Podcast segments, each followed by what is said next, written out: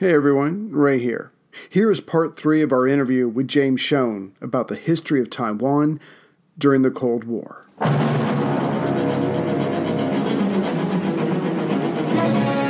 short time ago, an American airplane dropped one bomb on Hiroshima. Ich bin ein Berliner. Mr. Gorbachev, tear down this.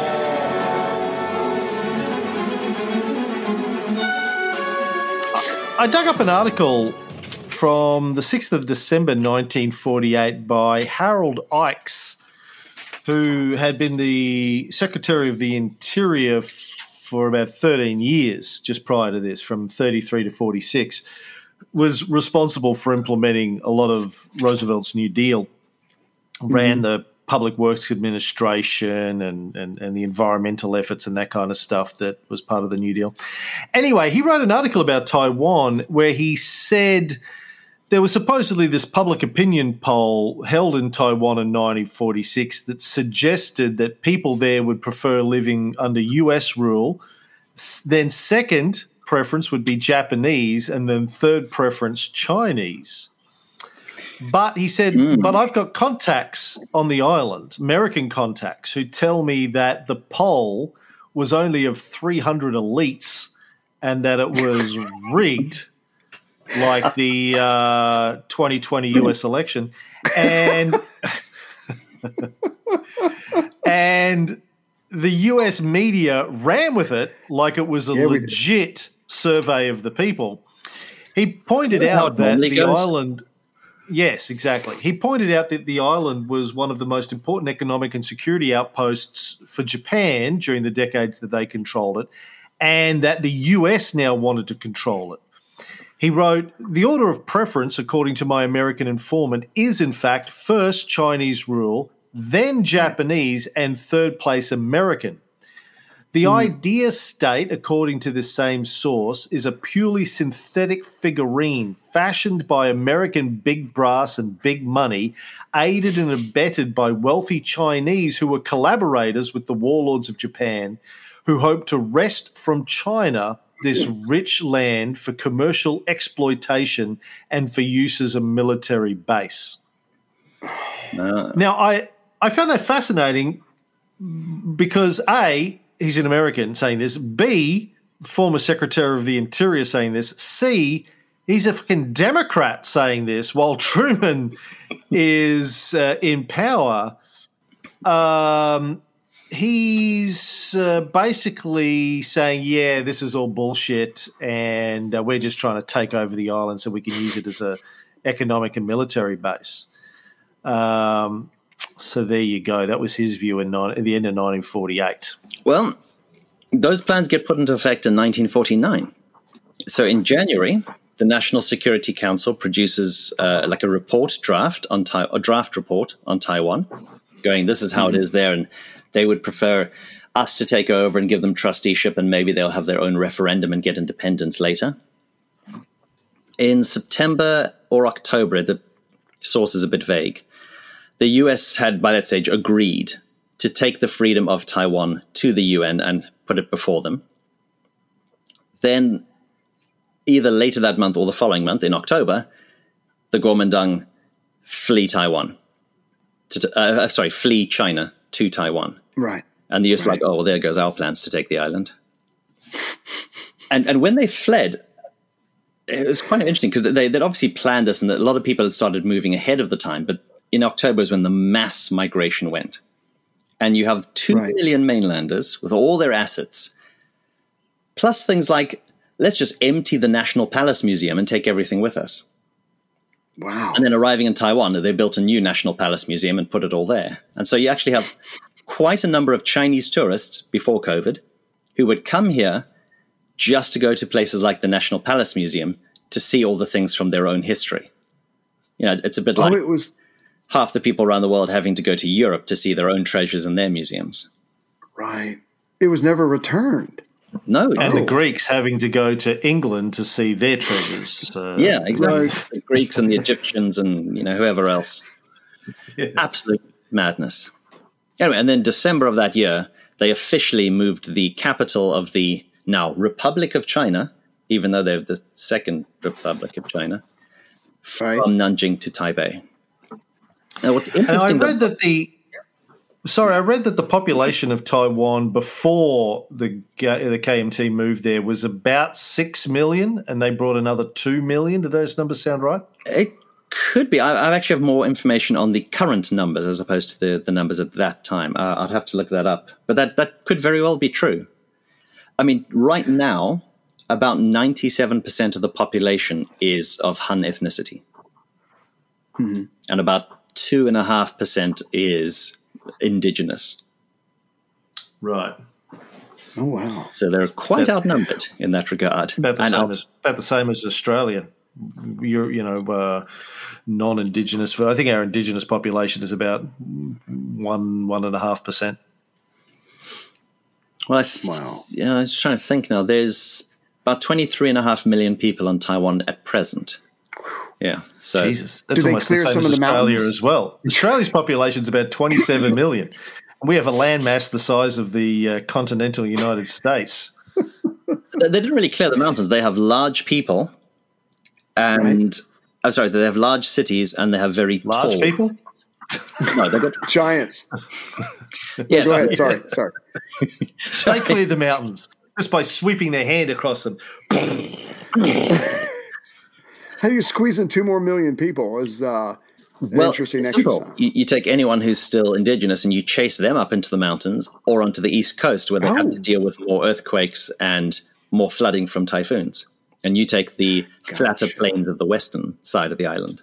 Take the good lands. Yeah. and say thank you. That's what let, the let me ask what, you. what your people did Sorry, to go the uh, Native Americans, Ray. Just Yeah, chased them, yeah, yeah. chased them uh, out of the good lands. Well, I think it would be more accurate to say that that's kind of like what three fourths of me did to the one fourth of me. But I, we don't have to go into that now.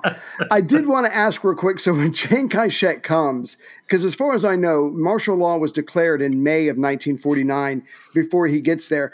I'm assuming he's going to keep that in place because it's going to make his life of leadership and organizing this um, island and all of its resources to one day go back on the mainland and hopefully win this war. It's going to make that a lot easier. So I, I'm assuming the martial law is not going anywhere anytime soon. No, uh, there are actually two conflicting reports on this. One Oh, says okay. that in 1947, when Chen Yi declared Mm-hmm. martial law, it stayed. Others say that Oh. it went away and then was put back in 1949. But either way, it was in place then, and it didn't end until 1987. they didn't have their first open elections until 1996. Uh, insecure much? But uh, yeah, okay. But Chiang Kai And shek's wait, got to have. these have- these were the yeah. these were the good guys, right? The that good the US guys. the, the Yeah. US was supporting against the bad guys. Just No, no, wanna- With wanna- billions These wanna are the bad guys, but they're our bad guys. Yeah, it's always the way. Yeah, I love one, America. one thing that's important, and we're going to get back to later, is when the Kuomintang fled to Taiwan, they left two military divisions on the mainland in Yunnan province. Oh, I, obviously, I assume they're there to work behind enemy lines, guerrilla warfare, that kind of thing, Right. disrupt what was going on in, uh, with the CCP trying to reunite the rest of the old empire. But they come into the picture a bit late, a, a bit later when we talk about Chiang Kai-shek's son. All right. Well, the White Terror, although it started in 1947, we really looked at it from 1949 onwards. But to do that, we have to first look at Chiang Kai-shek's son, Chiang Jingguo. Right. Now, um, a note on language again before we start. Chiang Kai-shek isn't his real name. of course not. Uh, in, I don't know if it's still customary today, but traditionally in Chinese, when you're born, you don't get given your name straight away. You get given a little pet name by your family, which is called your milk name. Right. Then, when you're a bit older, maybe once your personality is developed or something, they give you a name which you use when you go to school. And that's your daming, your big name. And it's the name that your teachers and everyone calls you at school. And then you also have another name. I think it's called um, a courtesy name, which is usually called your peers and people younger than you call you by that name. So people can have multiple names. Now, people can also change their names. So this guy actually changed his name uh, to Xiang Zhong, uh, Zhongzhen. And the reason he changed his name to Zhongzhen is because Zhongshan, very similar, Zhongshan is Central Mountain. Zhongshan was the proper name or the customary, uh, the courtesy name of Sun Yat-sen. So he changed his name to be closer to Sun Yat-sen to show that he was, you know, following his guidelines and following his leadership and setting himself up to be the second in command to take over after Sun Yat-sen. Okay. But then there was a magazine in Japan written in Chinese for Chinese students there who were going there to study war because that was the the biggest military um, training. It had the most uh, prestigious military training in that part of the world. Okay. So people would go there to learn about war. And in that one, he wrote under a pseudonym, which was Jiang Jieshi, which is some people now refer to him as Jiang Jieshi, and other people refer to him as uh, Jiang Zhongzhen. Now, most of that literature was then being brought across to places like Canton and read in Cantonese. So uh, Jiang Jieshi changed into Cantonese is Chiang Kai shek, except he didn't speak Cantonese. So in the West, we know him by the name in a language he doesn't speak, which is kind of fun. Right. Sounds about right. Yeah, sounds about right. Par for the course. So he has uh, one biological son, and that is Xiang Jingguo. Uh, it's written Ching-kuo, but the K is a G sound, so Jingguo. And here again, the records seem to be weird because they say that his his mother, Chiang Kai-shek, married uh, was engaged to her when he was fourteen. But according to the record, the one record, she's five years younger than her. But according to the other record, they were engaged when he was 14 and she was 17, which makes her three years older than him, not five years younger. Right. And I, I can't seem to work out what the hell is going on here, unless it means they were engaged when she was 14, and then when she was 17 is when she got pregnant. Anyway, her, uh, she was from uh, some small little village. She was illiterate. And so later on, when he divorces her, she disappears from historical record. So we don't know that much about her. But again, we, we go back to the age. They speak about the two of them becoming very distant because of Chiang's connection with the triads, which she doesn't like. Right.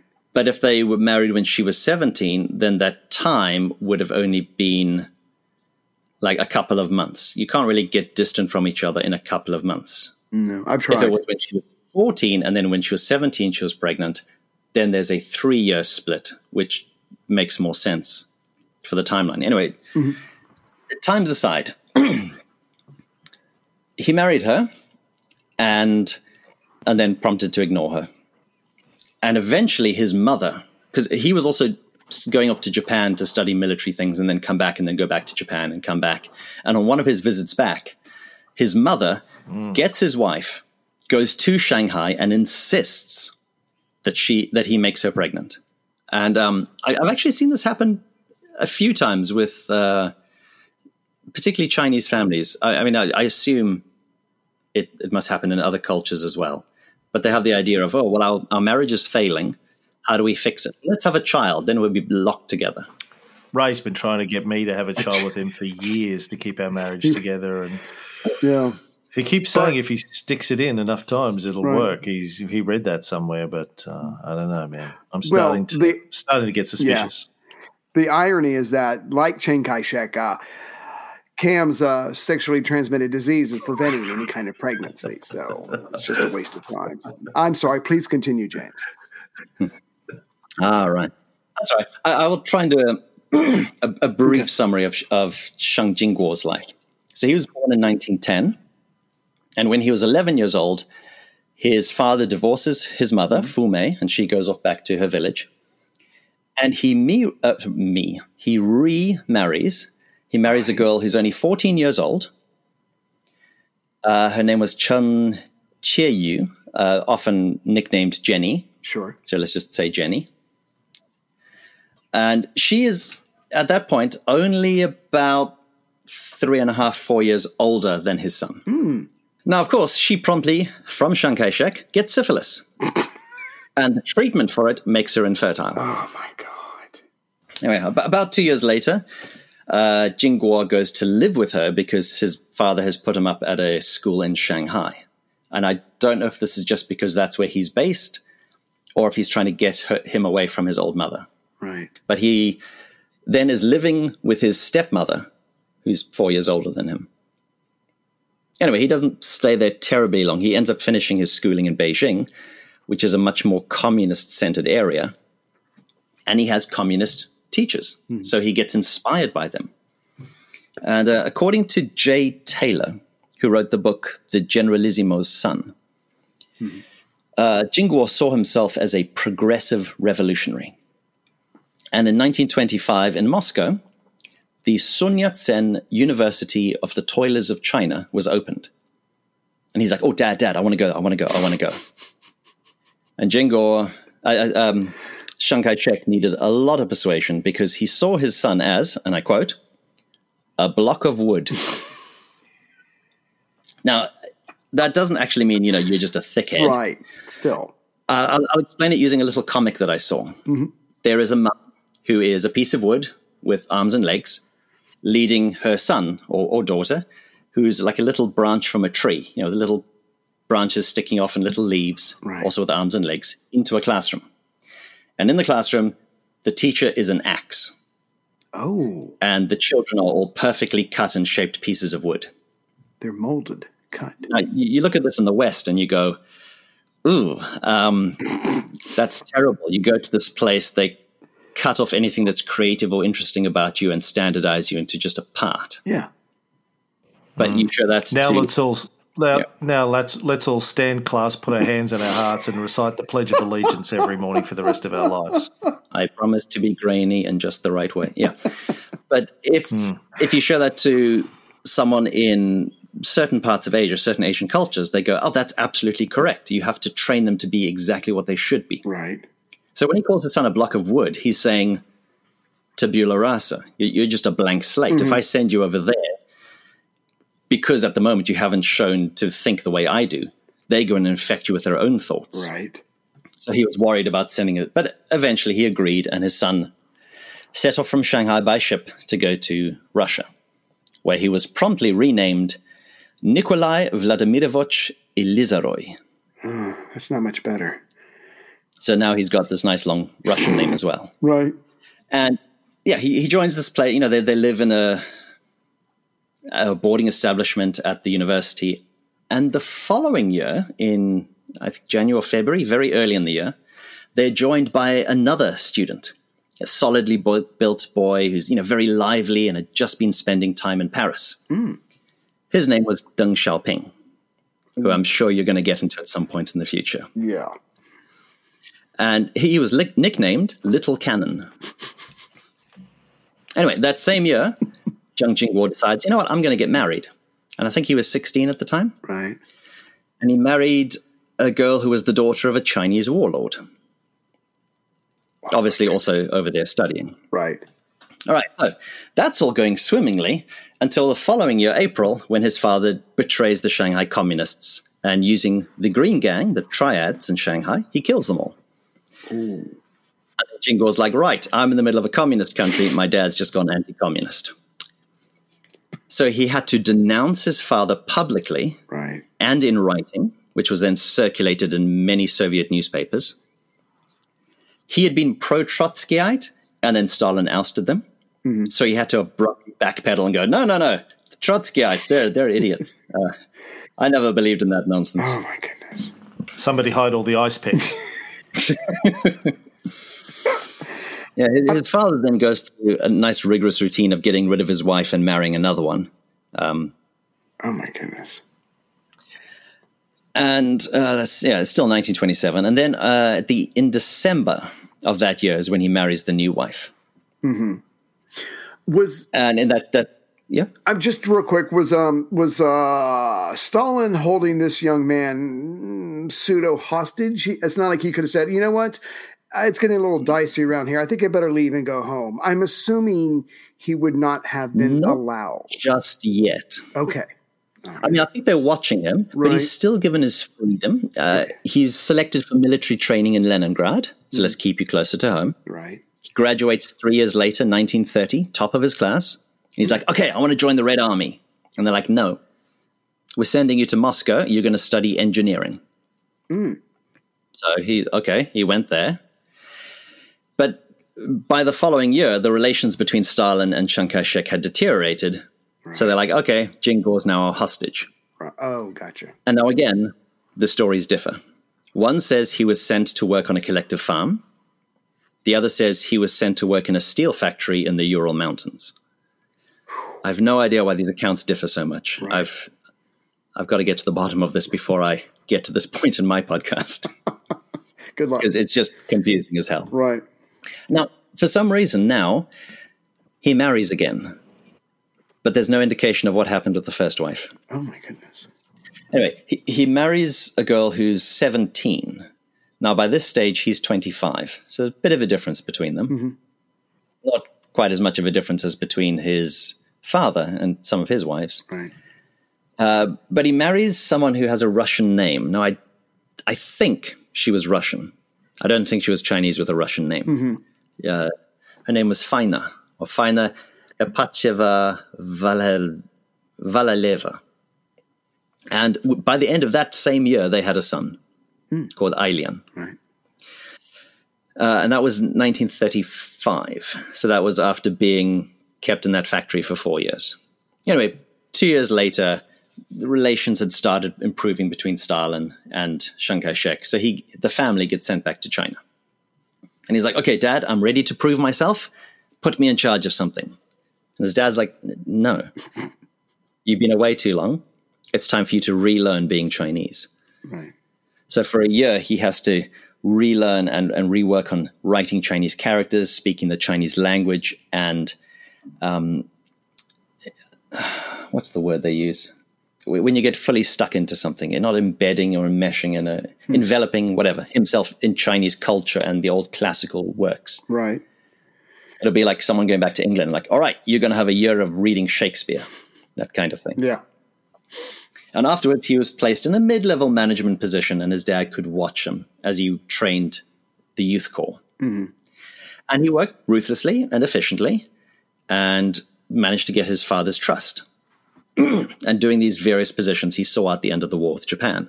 So his father was like, okay, I think I can trust you now. So after Chen Yi messed everything up on the mainland, it's now time, oh yeah, on, on the island of mm-hmm. Taiwan Right. it's time to fix this, and I'm going to do so by putting you in charge there. Oh, good. Most importantly, I want you to clean up the corrupt mess that Chen Yi le- Specifically, looking at the intelligence agencies. Right. Now, there were two major intelligence agencies the Central Bureau of Investigation and Statistics, and the Military Bureau of Investigation and Statistics. And there was a, apparently quite a rivalry between them, uh, similar to what I've heard between the CIA and FBI. They're on the same side, but they butt heads Turf occasionally. war. Yeah. Yeah, so he's like, okay, going to take the administ- the uh, the top level of both of these and purge them. Then I'm going to push them together and make a single group. And again, these long, crazy names. The reference group of the Presidential Palace's Confidential Office. And then from that group, he's like, okay, I'm now going to create five subgroups, small little groups that operate for us and report back to us. And they, they didn't just operate in Taiwan, they were operating in China and in the USA and anywhere where there's a significant expatriate Chinese community to try and get them on board with the Chinese way of thinking, with the, the Kuomintang Right. Chinese way of thinking. Right. In fact, it's this group that gets involved in lobbying and causing huge political um, stirrings in the USA to try and constantly get the USA to support Taiwan. Mm. And in fact, it, it eventually gets Taiwan put on a list. America has this very important list of countries that are ostensibly allies, but they need to be watched because we don't trust them. Taiwan wasn't just put on that list. Right. That list was created Oh, for Taiwan. They were the first name on that list. wow. Yeah. Anyway, within this, he also has the Taiwan Garrison Command, which is essentially his secret police. And it's the workings of the secret police that become known as the White Terror, which we Oh, you alluded to at the beginning. right.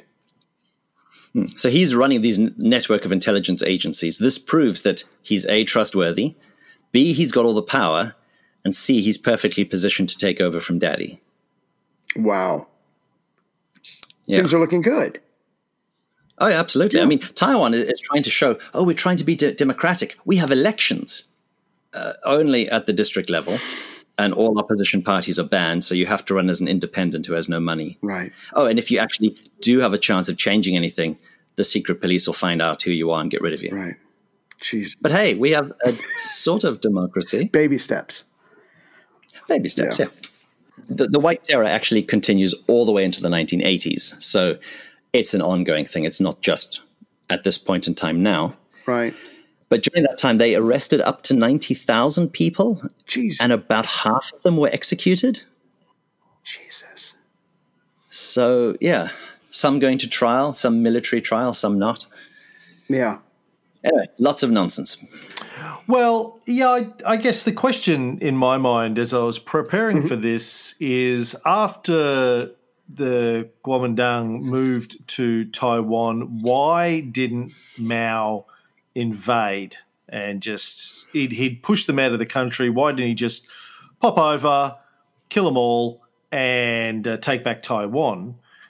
Now, for my understanding, I was reading a book. Um, called The Chinese Invasion Threat by Ian Easton, where he talked a little bit about his perspective on this history. He said the first problem was that the CCP, while they had a better army than the KMT, they had very little at the time in the way of naval or air power. So to get across to the island and be able to take it successfully was going to take some building up. Hmm. They did have plans to build up uh, the ability to send an invasion army across the Taiwan Strait, mostly involving purchasing ships and planes from the Soviet Union. First, he tried to get Stalin to uh, invade for him. Stalin was like, uh, "Not right now, thanks. I got other things on my mind." Um, but then they had financial pressures and slow delivery of equipment from the Soviet Union, so the invasion date got pushed back to the summer of 1951 but uh, and the other thing that Mao had going for him at the time was a spy ring that he had that had penetrated the KMT's uh, military command structure, but uh, that got busted in 1950 by the KMT. They were all arrested and executed. So he lost that, but he was still planning on invading. But of course, when the Korean War broke out, and the US and the UN forces were pushing up the north. He had to deal with that. And of course, we then see the US all- of a sudden decide that Taiwan was way more important to them than it had been perceived previously. And they had a massive presence in the region. So it was uh, unlikely that he was going to be able to just pop over to Taiwan without anyone noticing. And um, it's pretty much remained that way ever since. Yeah, I, I think five or six months before the Korean War broke out, Truman had sort of washed his hands and said, "Look, we've got Taiwan can d- do its own thing. We, we've had enough of you. Get lost." Right. And then the Korean War broke out, and they're like, "Oh, well, now we're in trouble. We've got to deal with this." And under the cover of this, China might use it to invade Taiwan. But just as likely, Right. the Kuomintang might use it to attack China, which they're going to lose. I mean, Chiang Kai shek had this weird idea that if I arrive there and stamp my feet, you know, similar to other people in history, Pompey. the people will rise up to overthrow the corruption of of um, communism because they know it's horrible. Right. Why they hadn't done that when they were being kicked out of the hmm. country, who knows? But hmm, hmm. obviously, he thinks if we get The- the- involved, Taiwan's at risk. America will have to get involved because they don't want to lose Taiwan as an ally. Right. So the Seventh Fleet gets sent in to just sit in the Taiwan Strait to not let any side go to war. We're just going to sit here and stop an invasion from either direction. Ah, that's probably probably best. Now, when, when Cam and I were were, were obviously knees deep into the uh, Korean War right now, and we were trying, we've been asking ourselves this, and we've um, done it numerous times. Is like the United States was just. They were just convinced, or they had convinced themselves, that Moscow was calling the shots, and uh, which, of course, as far as we know, wasn't true. But right bef- before the uh, Korean War breaks out, there is a treaty of friendship, alliance, and mutual assistance between Communist China and USSR. Um, and uh, like you were saying, or somebody was saying, uh, China is building up forces on the mainland the, with the idea of going over to Formosa. And so um, I think uh, maybe because of that alliance, I'm not sure, but the Americans just don't really see what's happening in reality on the ground uh, in Korea. And so, yeah, you have this entire messed up thing. And like you said, Truman's ready to let it go, and suddenly it becomes the center of his world because of this war that's burst forth on the uh, Korean Peninsula, and it's just something he's got to deal with. Well, I, I think there was. I can't remember who it was now. I think it was Kissinger or someone who was in China speaking to one of the ambassadors there uh, for the uh, CCP. In fact, it might, might not have been in China. They might have met in Russia. Anyway, and he said, you know, what, you know, what, what's going on with Taiwan? and they had a lot of stuff they still needed to sort out on the mainland. Right. So he sort of thought about this and said, "Yeah, I suppose we could do without Taiwan for a hundred years." You know, trying to imply that they are this ancient culture; they've been there for thousands of years, and that they see timescales as much larger. Right. Because in a very similar meeting, someone asked him, "What do you think of the final implications of the French Revolution?" And this was in like uh, 1950s, 1960s. Right. And the guy was like, um, it's too early to tell. Was that Joe and like- Lie? That sounds like Joe and Lie, but I'm not sure. It- it- uh, basically, the Chinese going, look, Yeah. you think about things in terms of decades, possibly even a century or two. We think about millennia. Yeah. We see the long game. Yeah. Wow. Wow. And it was, in fact, Yeah. the Korean War that allowed Chiang Kai shek's son, uh, Chiang Jingguo, to become fully embraced with the CIA and form a, a, a lasting relationship, if not friendship, mm-hmm. that helped them for years to come. Right. Yeah, I mean, the, the US started aiding Taiwan during the, the Korean War. And they're like, okay, we're going to send you money and supplies mm-hmm. and advisors to help you build up your infrastructure. And they got on mm-hmm. average, now remember, they also had war in Korea. They got on average 100 million a year. Wow. From Back- the USA. Back then. That's a lot of money. and this yeah. go this went all the way up until like 1963 when it was eventually stopped. So was huge amounts of money pumped into Taiwan. It's it's one of the reasons why they managed to build up and are now a very productive um, island compared to other places Right. because they've had so much support. And also at that time, they were spending something like 12% of Taiwan's GDP on the military. Of course. Now, I've looked this up to put that in perspective. In 2011, the USA was spending 12.4% on the military. Mm-hmm. And in 2020, they only spent about 8%. Mm. And if, if you, I, I- I've looked at this set of graphs showing the percentage spent on war and how much money it is. And the two lines very quickly depart from each other because although the USA keeps spending less and less of the GDP on military, Right. The amount of money in the country with inflation and everything makes it look like they're spending millions and millions and millions more, which they are, Right. but it's a smaller percentage. Gotcha. Relatively speaking. Yeah. Anyway, yeah, Chiang Jingguo all up in investigation and research and um, you know secrecy and stuff in his agencies. Right. It's like, okay, I'm going to invite the CIA in. I'm going to almost give them free reign in Taiwan. And at one point, they had, as I think, over 600 CIA agents on Taiwan. Oh my God. Did you need that? But- many? Yeah. This is when we return to the two Kuomintang military divisions that were left in Yunnan province. They had been messing around with the Chinese, with the, the CCP, but eventually they'd been pushed out of Yunnan province and had had to cross the border and hide in Burma. Wow. And Jingguo put the CIA directly in contact with them. So the CIA used them to gain military uh, and um, uh, military recon and uh, information about China, you know, through little secret missions, mm-hmm. as well as sabotage missions and uh, raids. Mm. Hmm. But then there's also the fact of how did these two military groups survive the division? How did they finance themselves? Yeah. Well, in Burma, they'd started trafficking in opium and heroin. Mm. And so, with mm. the CIA being connected to them, the CIA bought straight into that and started smuggling mm. Kuomintang drugs being supplied by them. This is the the Golden Triangle, and we we talked about this a little bit when we were talking about uh, Vietnam, I think, and also in our War and Drug series. But uh, mm-hmm. yeah, the CIA's involvement in the Golden Triangle is fascinating. Yeah, well, well this this relationship is was uh, one of the main starts of it. And it, like you said, it intensified during the Vietnam War. And during the Vietnam War, they also had lots of CIA agents on Taiwan operating from there. Right. Yeah. So Jingguo was like, I'm getting into bed with the CIA because that puts me firmly in the hands of the USA and it will keep the Communist Party out.